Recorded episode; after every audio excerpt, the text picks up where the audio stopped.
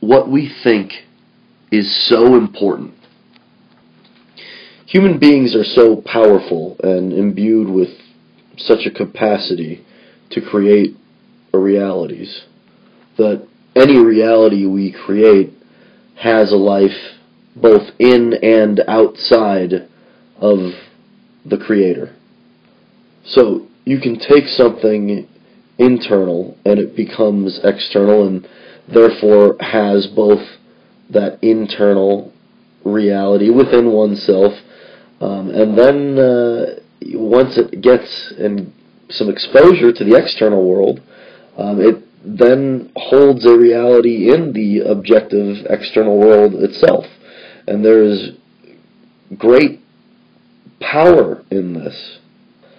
Thoughts that we have, opinions, observations that we have internally, um, once they're externalized and once they are, uh, our subjectivity is internalized by uh, other individual subjectivity, there is a, a, reality that, that can be uh, generated then in objectivity. There are all sorts of different examples of this. Uh, most prominently, uh, probably in art. When we create something, when we create a work of art, that usually comes, I mean, that, that comes from uh, something internal within us. We put it out to the external objective world, and it then has its own reality. But there are also different uh, uh, variations of this. You can have a thought about, well, I mean, a, a, a certain uh, thing. I mean, anything.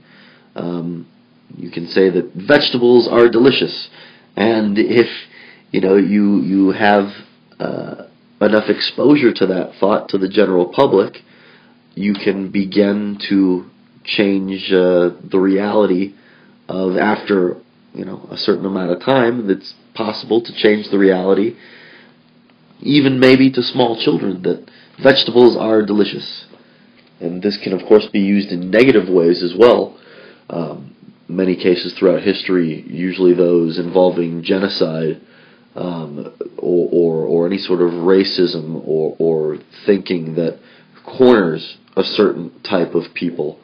Um, you know there are internal thoughts which might not necessarily be true in the objective external world at the time, but they're internalized, they're they're recapitulated, and then they're you know recycled, regenerated, and put out to the external world where um, they then gain this following or belief and then have this sort of social truth to it.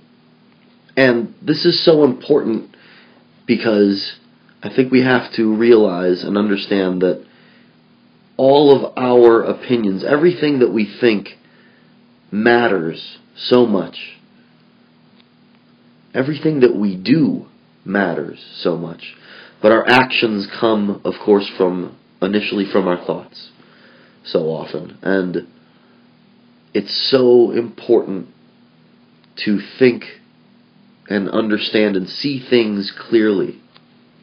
Because one of the many gifts of being a human being is that we are endowed with this extremely powerful ability which allows us to create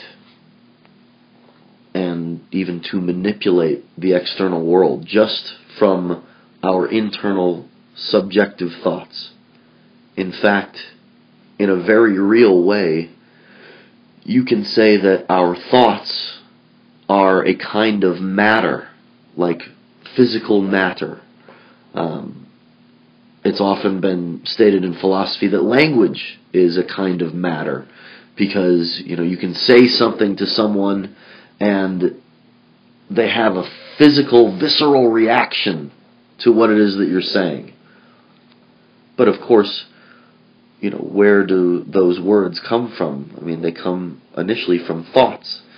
Um, so we have to, again, be very aware of that which we think. Because all of our thoughts have very real consequences.